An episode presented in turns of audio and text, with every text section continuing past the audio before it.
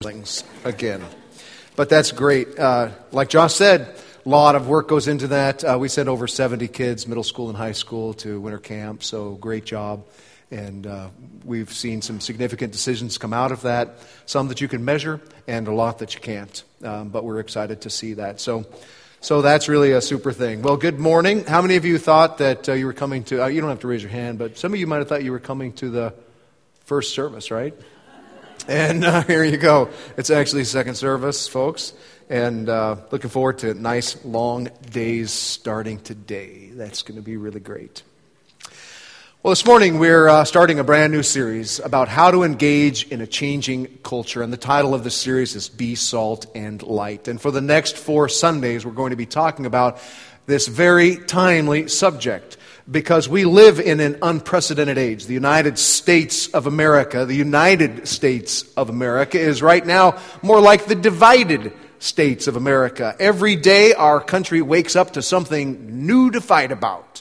And uh, not only do we find new things to fight about every day, but the level of discourse and the way we do discourse today is just in all capital letters all the time.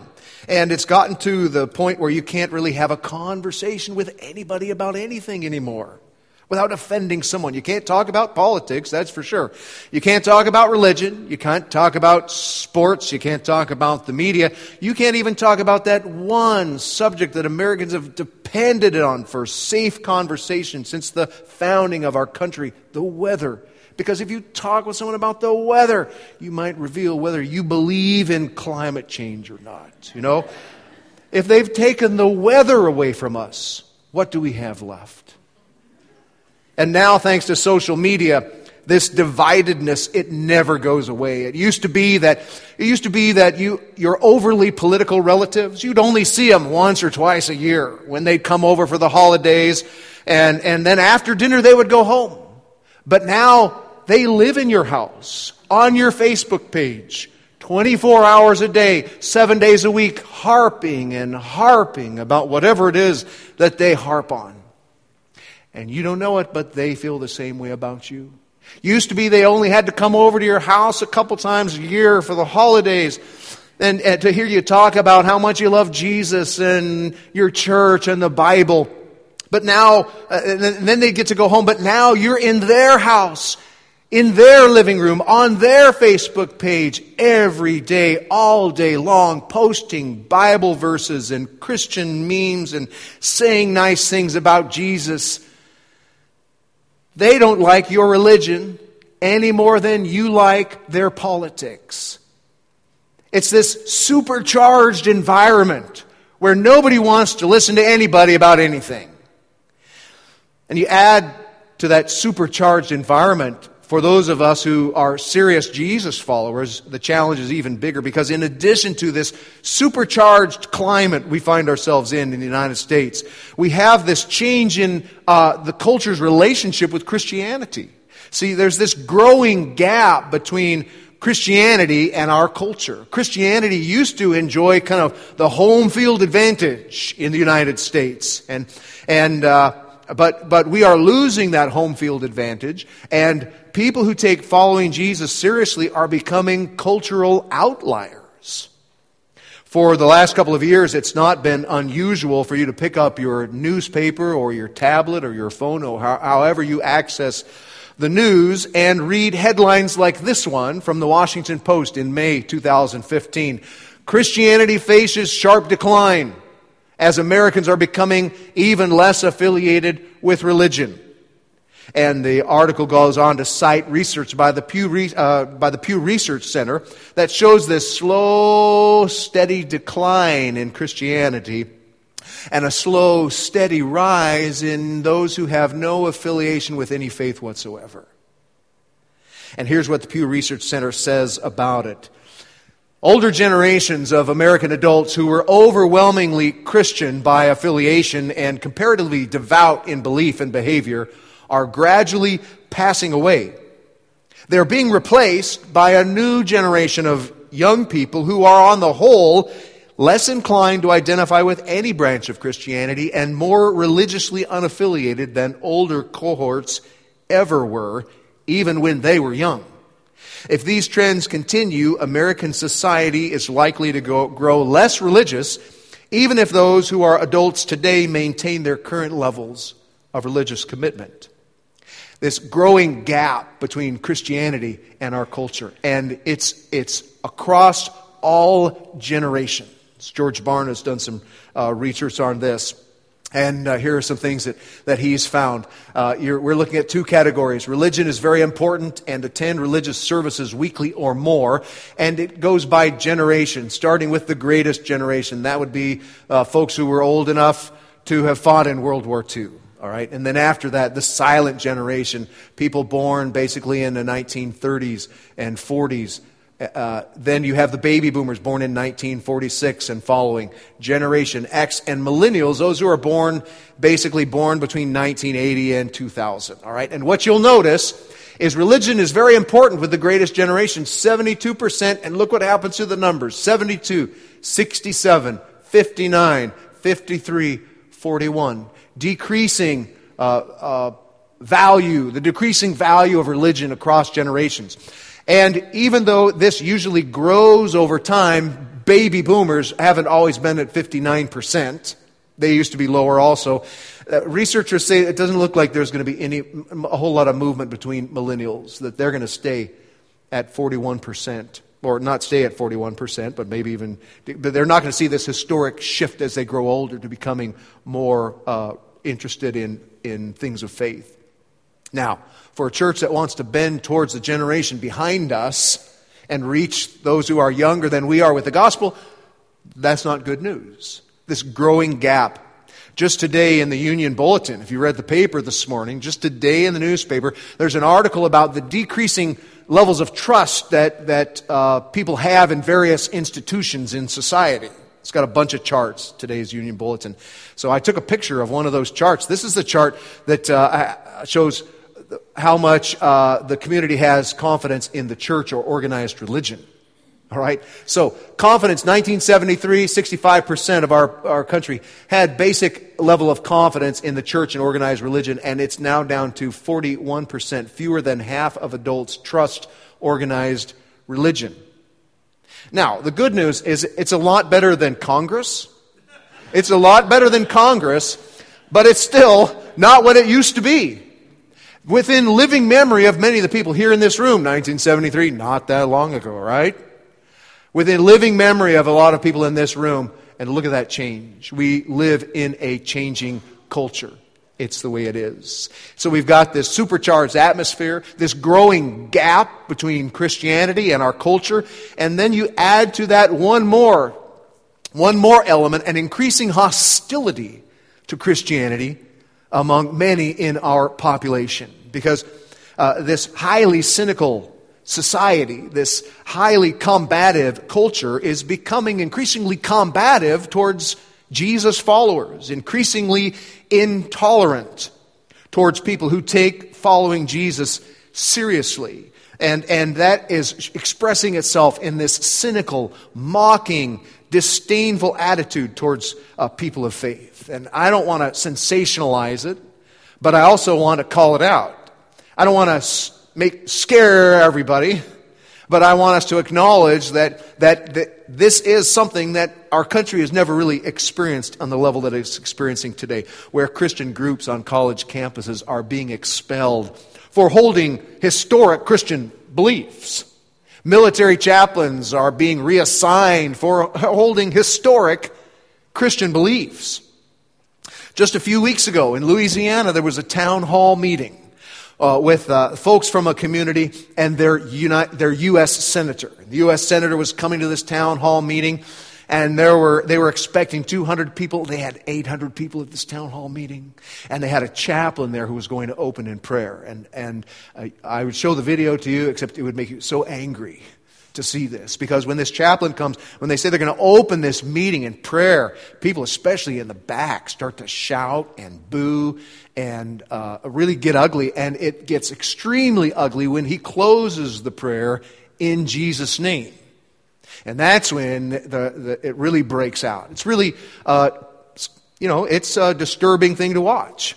When you think that there are people in our country who want to treat uh, Christianity in that way. But the truth is, many in our country view Christianity as just another form of hate speech. I don't want to sensationalize it, but I want to say it's different than it used to be. It's different than it used to be. We need to understand that. Their uh, American culture today is supercharged with a growing gap between our culture and Christianity and a growing hostility or at least intolerance towards those who follow Jesus. And here's what you get when you add all these things together supercharged atmosphere, growing gap, increasing hostility. You've got big challenges if you're a person who takes following Jesus seriously. Because it's really hard to communicate in this kind of environment. Because we've lost, uh, in addition to the fact that we're all so sensitive about everything, we've also lost common values and a common vocabulary to communicate with. Values that we used to share in our culture in areas like sex and marriage and even gender values that we used to hold as, as a, both, both society and people of faith sex, gender, marriage, even the, even the value of the Bible. The Bible used to be viewed as a, a, a valuable source of authority and truth. These are long standing values that have been held in our society, and our society has now begun to reject these. So that now it's hard to know even how to talk about sex and marriage and gender. It's hard to know even how to talk about these things. And if we did talk about them, what words would we use? What words would we use? Because our culture doesn't have any context anymore for words like sin or righteousness. We don't really even have a much of a much of a meaningful category for God, let alone if you add the add the adjective holy God to that. We don't even have those categories. So so how do you talk about those things? We don't see the Bible as a meaningful source of truth. Oh, and by the way, what is truth? We can't, we can't even agree on what is news, let alone what is truth.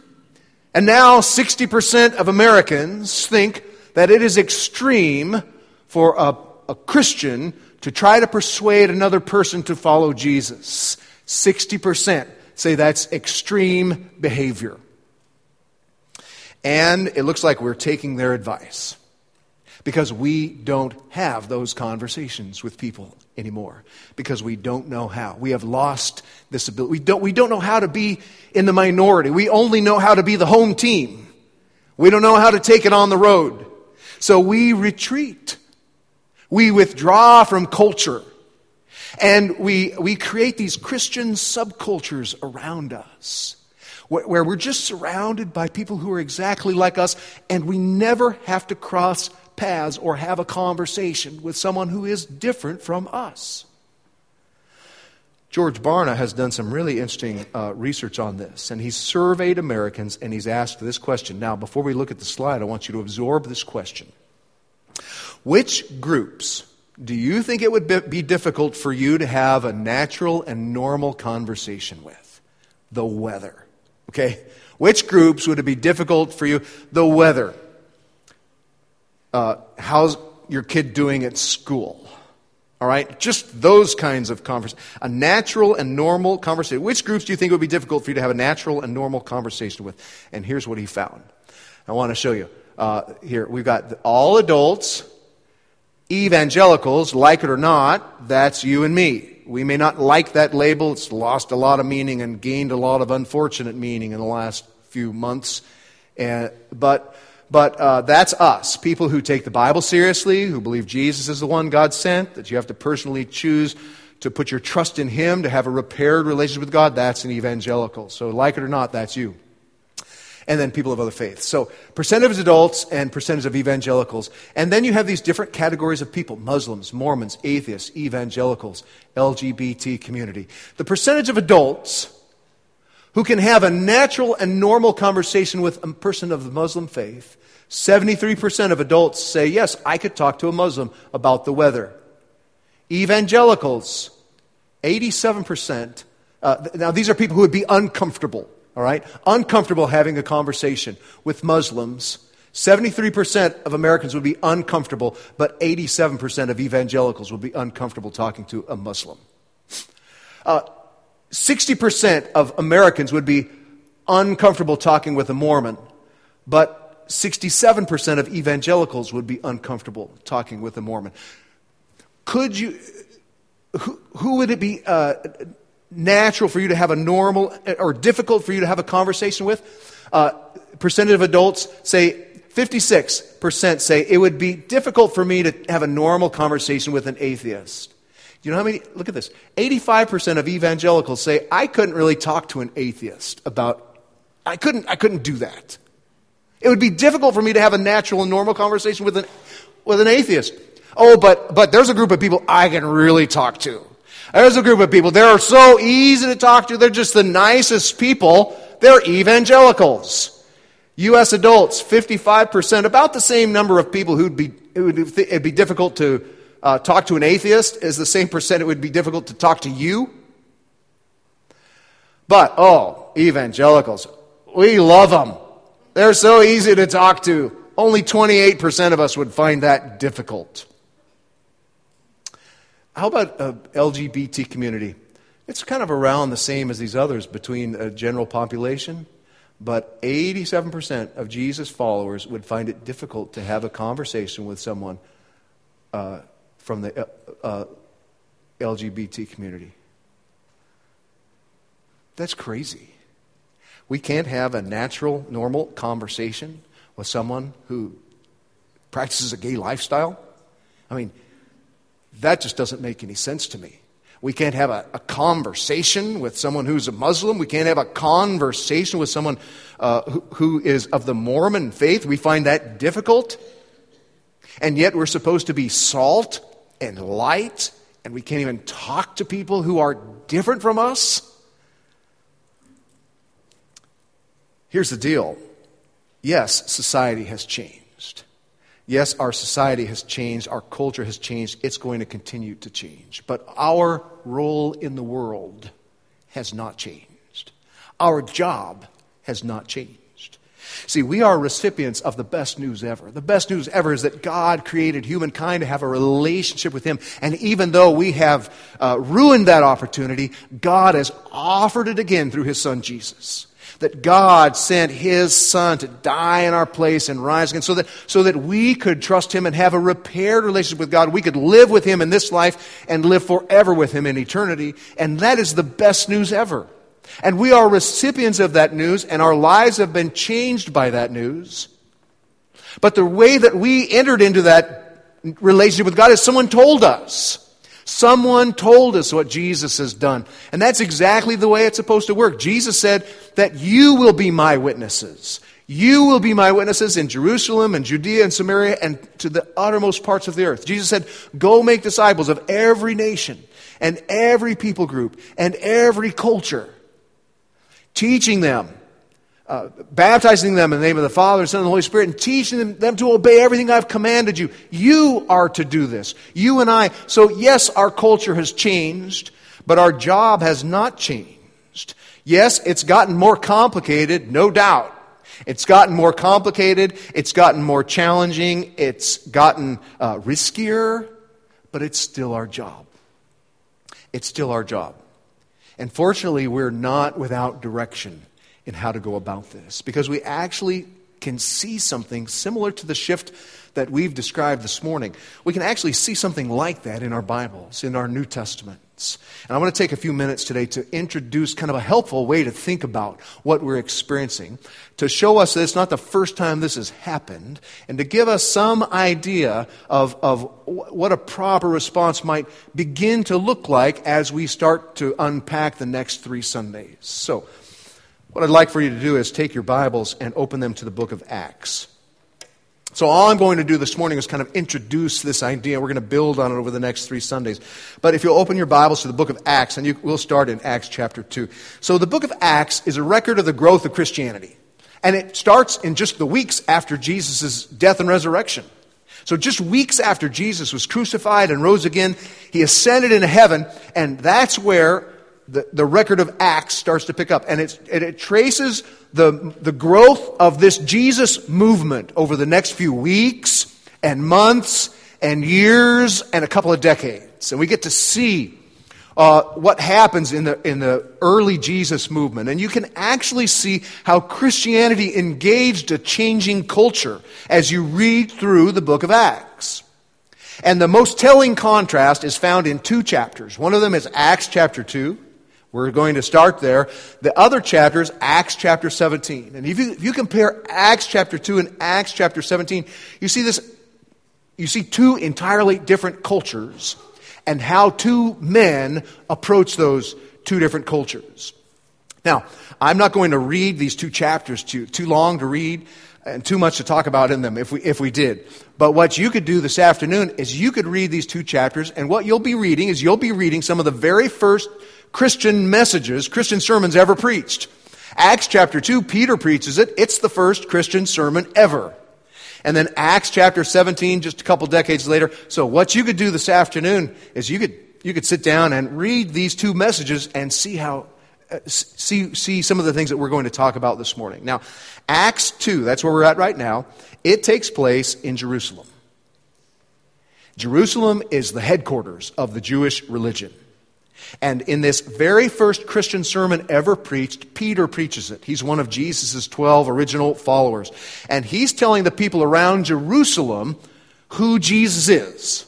Now, in Acts chapter 2, in Jerusalem, these are Jews that Peter is speaking with. These are Jews, and even if they're not Jesus followers, which they're not yet, they're not Jesus followers, but they share a common culture with Jesus followers because they all have this Jewish heritage. So that means that they have many truths and they share a number of common truths that are foundational to responding to salvation in Jesus. They share common spiritual values and a common faith in God. They've all been brought up as monotheists. They've all been brought up believing in the true God. They all know what He's like, that He's a God who is both loving and holy. They all know the history of how he's been at work in the world because it's their history. And they all know it. And, and they're all been steeped in the Old Testament, reading the law and reading the prophets, and they know all about God's love and His holiness, and they know all about sin, and they've, they've been observing the sacrificial system and how that works, and the lessons that you learn about God and sin and forgiveness from that. And so when Peter starts sharing his message, he has all of this to build on. He has this common scripture, common spiritual understanding, theological foundation that they share. And so uh, he's already got all of this to build on. See, they're already expecting a Messiah. All Peter's going to do is introduce the one they're already expecting. They're expecting a Messiah. They know why they need a Messiah. They've been told to, uh, to anticipate him, and they're all doing that. So all Peter has to do, he's, they're already well on their way. And all Peter has to do is deliver the goods. So he gets up in front of them, and he uh, makes reference to the Old Testament prophets that they all know about. And he makes reference to the Psalms that they all know about and he draws on their shared knowledge of history of God's work in the world, and then he gets to Jesus. He gets to Jesus and he says, The Messiah you've been expecting, then everyone, the prophets and the Psalms talked about, his name is, his name is Jesus. By the way, he's the one you just crucified. He's the one you just crucified, and God raised him from the dead. And so if you're not sure that it's really, that it was really Jesus, well, he's raised him from the dead. So that's all the evidence you need. And so these people are like, wait a minute, the one God sent, the one we've been waiting for, he's the one we crucified? And Peter said, yep. And they said, well, what, what should we do? See how ready they are? Well, what should we do? And Peter says this. He says, repent and be baptized. Boom. He calls for the question. Repent and be baptized, every one of you, in the name of Jesus Christ. Christ is Messiah. So in the name of Jesus Messiah, repent and be baptized for the forgiveness of sins. With many other words, he warned them and he pleaded with them. You know what happened that day? 3,000 people responded. 3,000 people because they were, it was their next step. It was their very next step to respond to Jesus. And 3,000 people did on that day and were baptized. Now you contrast that with what you find in Acts chapter 17. In Acts chapter 17, you are not in Kansas anymore.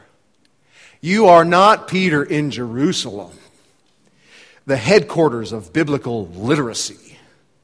You are Paul in the city of Athens, It's the same era, basically. It's just a couple decades later, but it's an entirely different place. So it's an entirely different culture. And everything Jerusalem was, Athens was not. Jerusalem was orthodox and biblically literate, acquainted with the true God and his work in the world, steeped in the truths of the Old Testament. Athens was not. Athens was the internet of the first century. Okay? Athens was the Reddit page of the first century. It was a marketplace of ideas and philosophies and religions and art and learning, and everybody with a crazy idea went to Athens to talk about it. There was a university there that had been existed for centuries. There were shrines and temples and sculptures everywhere, all of them dedicated to various gods and goddesses and idols. And all of this revealed a culture that was very sophisticated and very religious, just like the United States. The United States is the, by far, the most religious country of all the industrialized nations. So, very religious and very sophisticated, but very far from the true God. So, when Paul gets there with the good news of Jesus, that God created humankind to have a relationship with them, and even though we've broken that, God sent Jesus, his son, to provide us with a way to have a repaired relationship with him again. Even though he goes there with the good news of Jesus, he is not impressed. He is not impressed with their learning. He is not impressed with their sophistication. He's not impressed with their beautiful art. Instead, he's torn up over how far they are from the true God. Acts 17, verse 16 says Paul was greatly distressed to see that the city was full of idols. Idols everywhere. And hardly, hardly uh, even a glimpse of the possibility of talking with them about the true God. But he doesn't give up just because there's this big gap. There's a big gap, but that doesn't, the culture's changed, but his job hasn't changed. His job is to bring the good news of Jesus to all cultures, biblically literate or otherwise, so he doesn't give up. He doesn't give up, but he does start in an entirely different place. You got to read it. He starts at an entirely different place. If he would have preached Peter's sermon from the Old, from the Old Testament, quote, quoting the prophets and the Psalms, those people wouldn't have understood a thing he was saying. So instead of quoting the Bible, he converses with them. He converses with them. He quotes their philosophers and he quotes their poets and he says you guys you have people here who say this let's talk about that and they talk about he quotes them uh, quotes their philosophers their poets and ultimately he gets to the gospel too ultimately he gets to the gospel also but in a very different way than peter and instead of 3000 people instead of that being the next step for for 3000 people it's only a few people that he talks to that trusting Jesus is their next step. A few people, that's their next step. Some people trust, but some people reject. And, and a pretty sizable group of people say, Wow, that's really interesting. We should talk about that some more. Okay? As you read what, what unfolds in Acts chapter 17, you get this sense that, that a lot of what happens in that chapter is what's going on today. There, it's a pretty good picture of what's happening today because we've moved from an Acts 2 culture to an Acts 17 culture. Like it or not, it's the, it's the truth. The United States is less and less Jerusalem and where we all share the same values. We all share the, some basic biblical literacy and people know about who Jesus is and what he's done and they just need to choose him. We have moved from that to a culture more and more like the city of Athens, a religious free for all where, where following Jesus is just one of many options where, our, where uh, following Jesus is just one of many options, and where, where we need a lot more explaining done for us about who Jesus is and who God is and what all of this means. So, if we want to help people experience a life that Jesus brings, we've got to figure out a way to move from our Acts 17 way, or Acts 2 way of thinking about people and relating to people to an Acts 17 way of thinking about people and relating to people. And that's what we're going to talk about over the next three Sundays after today. How to be an Acts 17, how we can be an Acts 17 church. How you can be an Acts 17 believer because the people in your life are a lot more like the people of Athens than the people of Jerusalem. How do you navigate that when your family is a lot more like this than like this? That's what we're going to talk about over the next several Sundays. But probably the right way to end our conversation right now is by taking a minute to examine our own feelings. And that's what I want you to do for a minute. I want you to examine your own feelings about what's happening in our country. How does it make you feel? A lot of what we've talked about today probably bothers you, especially as we've, talked about this growing gap and declining participation in faith and, and this hostility that some people have towards Christianity it probably bothers you. And I want to ask you, why does it bother you? Why are you bothered to think about the decline of Christianity in America? Why are you bothered to think about the hostility and intolerance that some people have towards you and your beliefs? Why does that bother you? Does it bother you because you feel like you're losing your voice, your influence? Does it bother you because you're starting to feel like a minority and you feel that threatens you? Are you bothered because it makes you a little bit afraid for yourself and your kids? Well, the truth is, following Jesus for much of the world today, and more often than not throughout history, has meant when you turn to Jesus, you lose your influence. It's meant losing your influence. It's meant it's meant throughout history and in much of the world today. It's meant becoming part of the minority. It's meant being afraid for yourself and for your children. That's just what following Jesus means to people in other parts of the world and throughout history.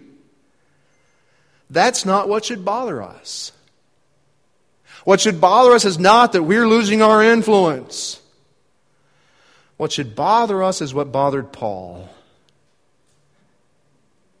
As he walked through this city far from God, a city full of idols, a city filled with people who would live forever somewhere, but were so far from knowledge of the true God, not just one step, but so many steps so far from a knowledge of the true God, and as a result, they had no access to the life that, that this God wants to bring them. They have no access to grace and mercy and forgiveness and meaning in life and the hope that Jesus brings. That's what distressed Paul. And that's what should distress you and me. That's what should distress us. That we live in a world where three billion people have no access to the gospel. That we live in a country of over 300 million souls who will live forever somewhere, but are more excited that Beyonce is having twins than that God sent his son. that we live in a valley of 50,000 people, or at least 30,000 people, 30,000 of them have not been reached with the good news that Jesus came to bring. And that's what should distress us. That's what should bother us. We are the salt of the earth. We are the light of the world. This is our problem. This is our problem, and it's our job to do something about it. So let's be distressed. Let's be distressed, but let's be distressed for the right reason. And then let's do something about it. Let's be distressed for the right reason and then do something about it. And let's ask God to give us the wisdom that we're going to need and the boldness that we're going to need to be the salt and the light that He has called us to be in the day and age in which we live. That's what we need wisdom, boldness, so we can do the job that God's called us to do. And that's what I want to close with this morning. I want to ask God to give us what we need to do that. Father, as we uh, think about the world you've placed us in. We know that we're not here by accident, that, that of all the eras in which we could have lived, we live in the United States of America in the 21st century, and there's a reason for that. And even though uh, we experience these challenges in our culture, that we're here for a reason and, and we are adequate because you put us here for this time. But as we think about these changes and you know, we have these various feelings in us, and some of them are appropriate, and some of them are motivated by fear. And we don't want to be motivated by fear. We want to be motivated by the way that you view the world. We want to be motivated by your love for people. We want to be motivated by our love for people. We want to be motivated by the fact that everyone will live forever somewhere.